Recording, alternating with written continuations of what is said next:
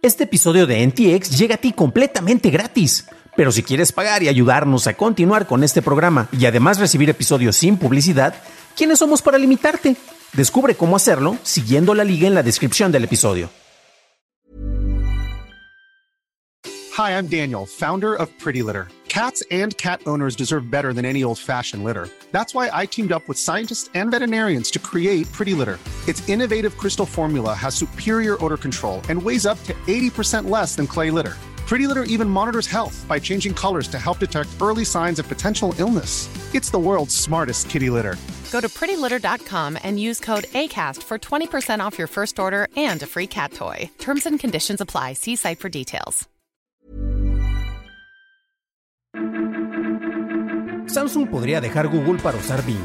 Saca cita para tu pasaporte con WhatsApp y ¿cuál es el costo por usar inteligencias artificiales? Estas son las noticias de Tecnología Express con información más importante para el 22 de abril de 2023.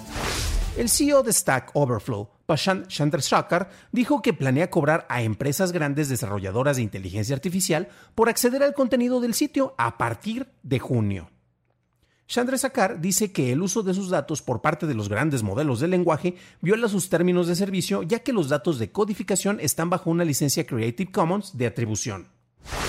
Fuentes de The Information dicen que desde el 2019 Microsoft ha estado desarrollando sus propios chips de inteligencia artificial con algunos empleados internos trabajando en conjunto con personal de OpenAI, probándolos para ver su rendimiento en grandes modelos de lenguaje. La compañía planea hacer que estos chips estén disponibles de forma más amplia a sus equipos internos a partir del próximo año, pero no está claro si los pondrá a disposición de los clientes de Azure. Las fuentes dicen que estos no reemplazarán directamente a los chips de gama alta de Nvidia AI, pero podrían ayudar a Microsoft a reducir los costos de hardware mientras continúan impulsando implementaciones de este tipo de tecnología. El New York Times reportó el pasado fin de semana que Samsung está considerando reemplazar el buscador de sus dispositivos pasando de Google a Bing. El medio dice que Google está apanicado ya que gana cerca de 3 mil millones de dólares en ingresos relacionados con la publicidad mostrada por el uso de Google en los dispositivos de Samsung. ¿Necesitas tramitar tu pasaporte mexicano y no sabes a quién acudir? Pues esta semana la Secretaría de Relaciones Exteriores anunció una nueva modalidad para agendar citas a través de un chatbot al que podrás acceder utilizando WhatsApp. Para hacerlo, guardas en tu agenda el número telefónico de más 52 55 89 32 48 27 e inicia una conversación en donde el chatbot te indicará los pasos para agendar tu cita. Cabe destacar que deberás hacer el pago en ventanilla bancaria y después presentarte físicamente a las oficinas de la Secretaría para hacer el trámite. Pasamos a la noticia más importante del día, y es que el tema musical de Heart on My Sleep, el cual es una colaboración entre Drake y The Weeknd, obtuvo más de 8.5 millones de vistas en TikTok, y una versión completa disponible en Spotify llegó a las más de 250 mil reproducciones. El detalle está en que ni Drake ni The Weeknd participaron en la creación de este tema. Su autor fue Ghostwriter, quien la desarrolló con el software entrenado en las voces de los intérpretes. Varios miembros de la industria musical están molestos por esto.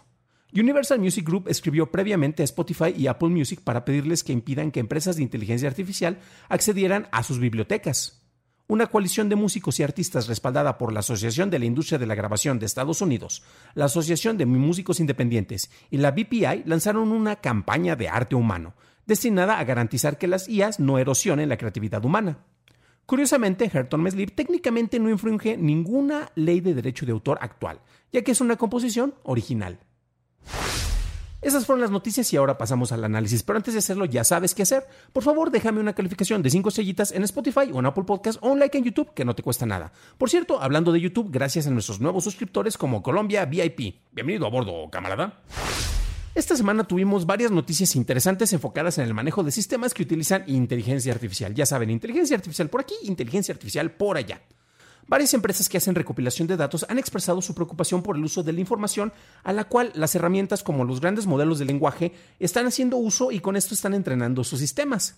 Por su parte, en la primera noticia del día de hoy hablamos del CEO de Stack Overflow y él eh, está creando un modelo de paga precisamente para que quienes utilicen esta información y a final de cuentas estén, pues, busquen lucrar con ella, pues deban de pagar por este nivel de suscripción, ¿no? A final de cuentas, pues estás obteniendo un beneficio con ello.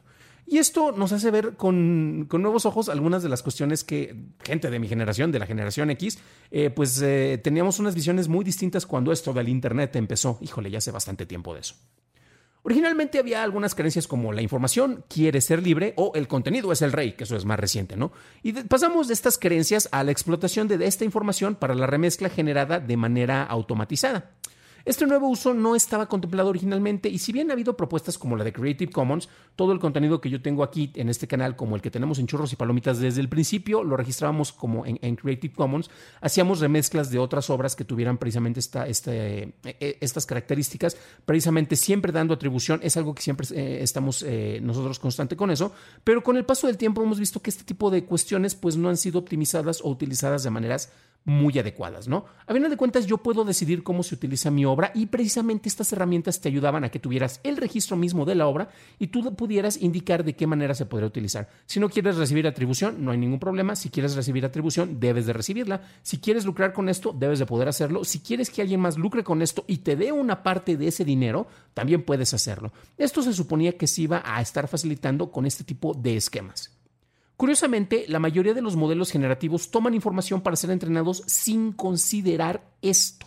Y no es lo mismo que yo comparta un texto, una foto, una canción, un video como este que tú estás viendo en este momento y que yo te pueda permitir su uso para que hagas una remezcla a que alguien tome cantidades masivas de datos para ofrecer un producto que devalúa todo el proceso creativo de todas estas obras que está reciclando, ya que toma inspiración de ellas y pues no, no está tomando inspiración de ellas, no está asimilando nada, solo crea un masacote basado en información que ya fue publicada por alguien más. Y esta información pues puede satisfacer a las miradas menos críticas que no son muy exigentes con el contenido, porque pues bueno, están recibiendo una masa amorfa remezclada, ¿no? Si tú te has dedicado a la generación o compilación de obras útiles, como las empresas de las cuales estábamos hablando, eh, y ojo, porque no fue el único caso, ha habido otros casos que se presentaron la semana pasada y bueno, eh, esto nos da la pauta para la discusión, y estas están siendo explotadas de maneras no adecuadas que no te benefician a, ti, a, tú, a ti que eres el creador o quien ha estado haciendo toda esta compilación de información, pues entiende que quieras establecer limitantes, ya que alguien más podría utilizar esta herramienta generativa para crear algo suficientemente parecido a lo que tú estás ofreciendo sin que necesiten hacer todo el trabajo de curaduría almacenamiento.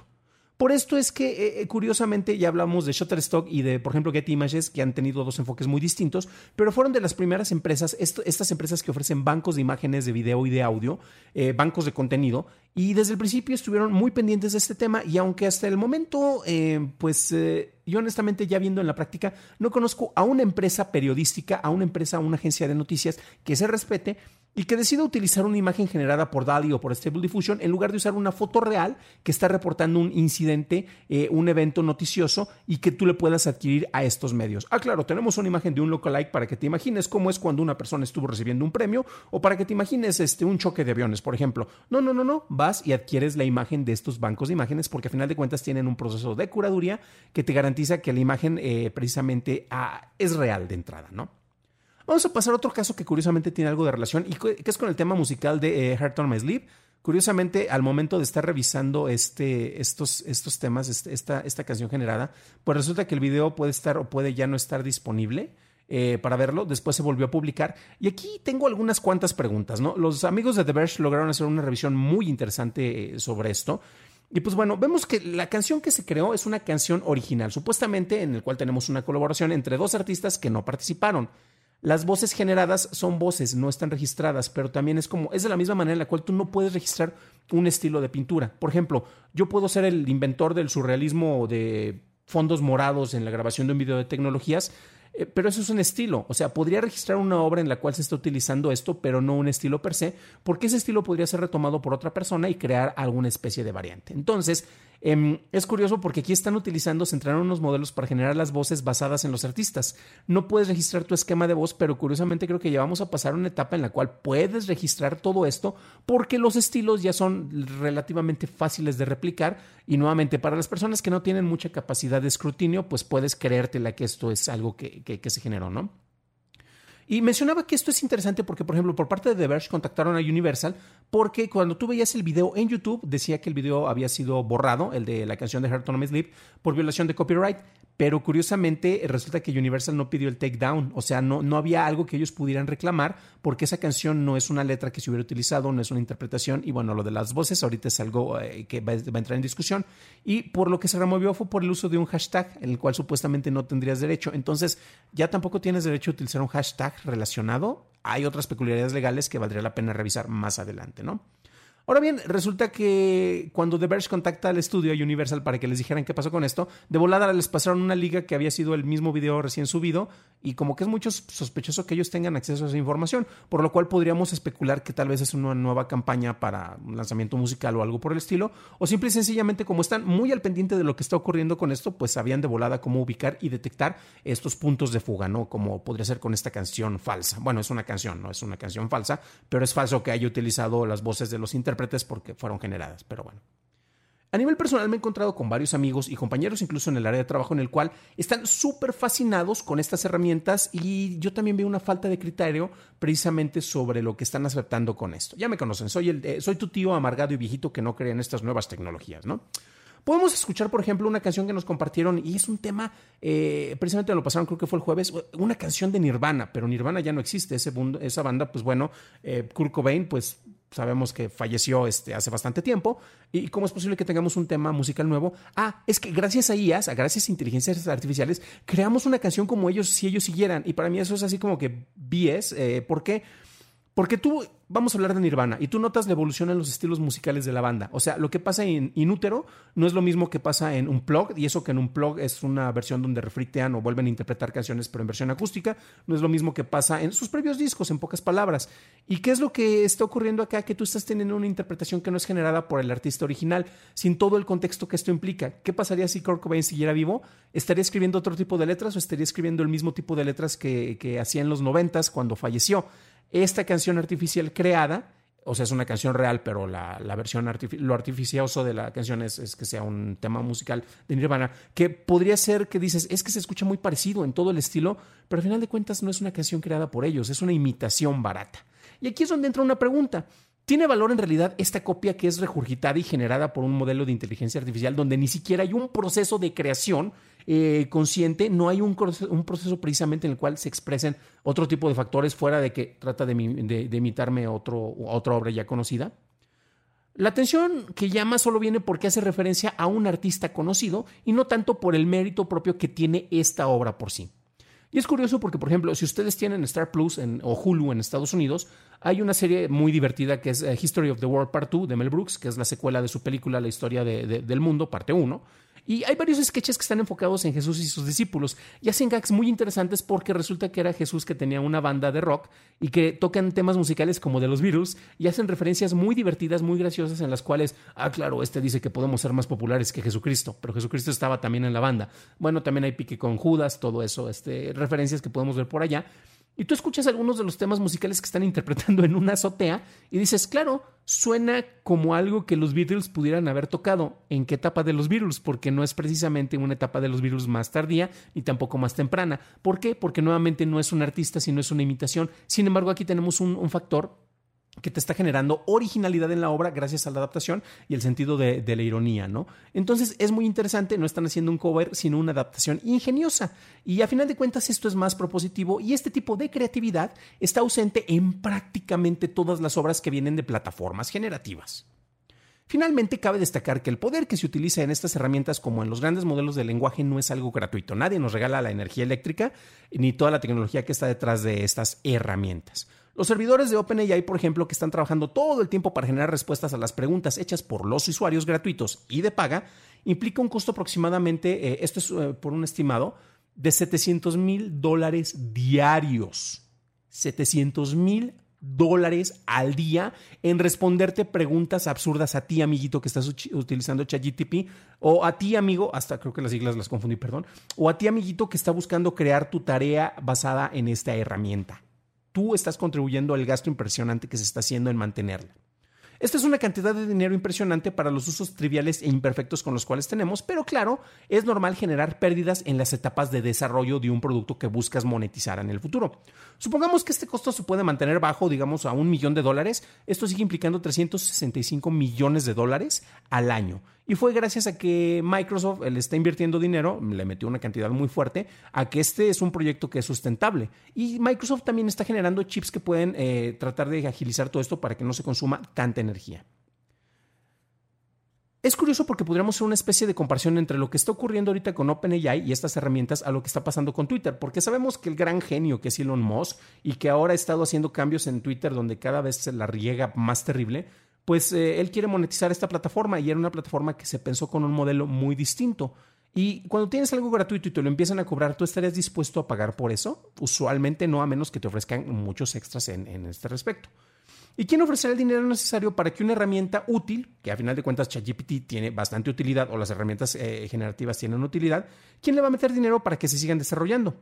En el caso de que digas, pues ofréceme el servicio con publicidad, ya sabemos que la gente de la audiencia no quiere pagar por publicidad en su contenido, como pasó con, con Netflix, aunque curiosamente deberíamos hablar de que cómo aumentaron sus suscriptores en Canadá después de que metieron el bloqueo de, compartición de cuentas, este, y muchos se quejaban y decían que se iban al carajo, pero bueno, eso lo discutiré en churros y palomitas después, ¿no?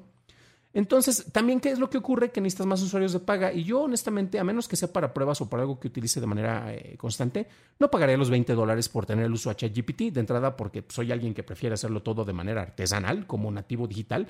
Eh, pero a final de cuentas, si no fuera por Microsoft, pues el barco de OpenAI se hubiera hundido hace bastante tiempo. Y es aquí en donde también vamos a ver que hay oportunidades de negocio. Google paga miles de millones de dólares para tener presencia en distintos productos porque genera muchísimo más dinero. Y eso ya lo vimos con el caso que está ocurriendo eh, con Samsung. ¿Qué pasa si Samsung ya no tiene a Google integrado en sus teléfonos, al menos para las búsquedas? ¿Qué tal si se va con Bing? Que Bing ahora está de moda porque tienen una integración con ChatGPT. Y es entonces cuando tenemos problemas y Google lo sabe. Recordemos que, por ejemplo, Google sabe y entiende muy bien los riesgos que pueden ocurrir si ellos dan respuestas falsas eh, de desinformación o respuestas inventadas, que es lo que generalmente están haciendo todas estas herramientas. Y Estoy hablando tanto de ChatGPT como del Bard o Bardo, que es la misma herramienta de Google. Son herramientas súper imperfectas, pero bueno, Google también per se es imperfecto, pero ya sabemos cómo utilizarlo, ¿no? Finalmente vamos a regresar al punto de la creación de contenido y aquí tenemos un costo más fuerte que no es precisamente contemplado por muchos usuarios. Y los resultados imperfectos que presentan estas herramientas generativas hacen que muchos piensen que varios trabajos se pueden perder. Esto depende desde luego del tipo de trabajo del que estemos hablando, ¿no? El costo por implementar una tecnología y administrarla usualmente, y tiene que ver con el caso de las inteligencias artificiales, es prácticamente el mismo, si no es que mayor que el tener a humanos haciendo estas labores. Los robots son más eficientes para muchas cosas, pero tienen que ver más en el sector industrial y con posicionar piezas o, o cargar cosas, tal cual. Y por ejemplo, en el caso de hacer análisis o tener labores creativas, pues honestamente los resultados que ofrecen son muy malos. Pero esto no le importa a quien solo administra números y cree que un mal chiste es igual que un buen chiste solo porque pues es un chiste y un chiste hace reírse a la audiencia. No, no funciona de esa manera, estimados amigos que creen que pueden generar guiones de, esta manera, ¿no? Y la explosión de usuarios normales que se encuentran fascinados con estas herramientas actualmente ya va un poco en declive. Y los artículos de le preguntamos a una inteligencia artificial algo y esto es lo que nos respondió, así como de ah, tenemos un montón de imágenes y una inteligencia artificial interpretó selfies de distintas épocas, afortunadamente es algo que ya se está volviendo muy tedioso y carece del ingenio que solo pudiera ser provisto desde una perspectiva que es más humana. Desafortunadamente, tenemos muchas audiencias que se conforman con algo que sea suficiente y no con algo bueno, por lo que la mediocridad generada masivamente se puede imponer y puede dificultar la capacidad de descubrimiento de aquello que en verdad vale la pena. Para una revisión más a detalle en inglés, visita dailytechnewshow.com en donde encontrarás notas y ligas de interés. Y si no estás cansado del tema de inteligencias artificiales, revisa nuestro episodio 286, en donde hablamos de artículos generados por estas herramientas. Eso es todo por hoy, gracias por tu atención y nos estaremos escuchando en el siguiente programa. Deseo que tengas un fantástico fin de semana.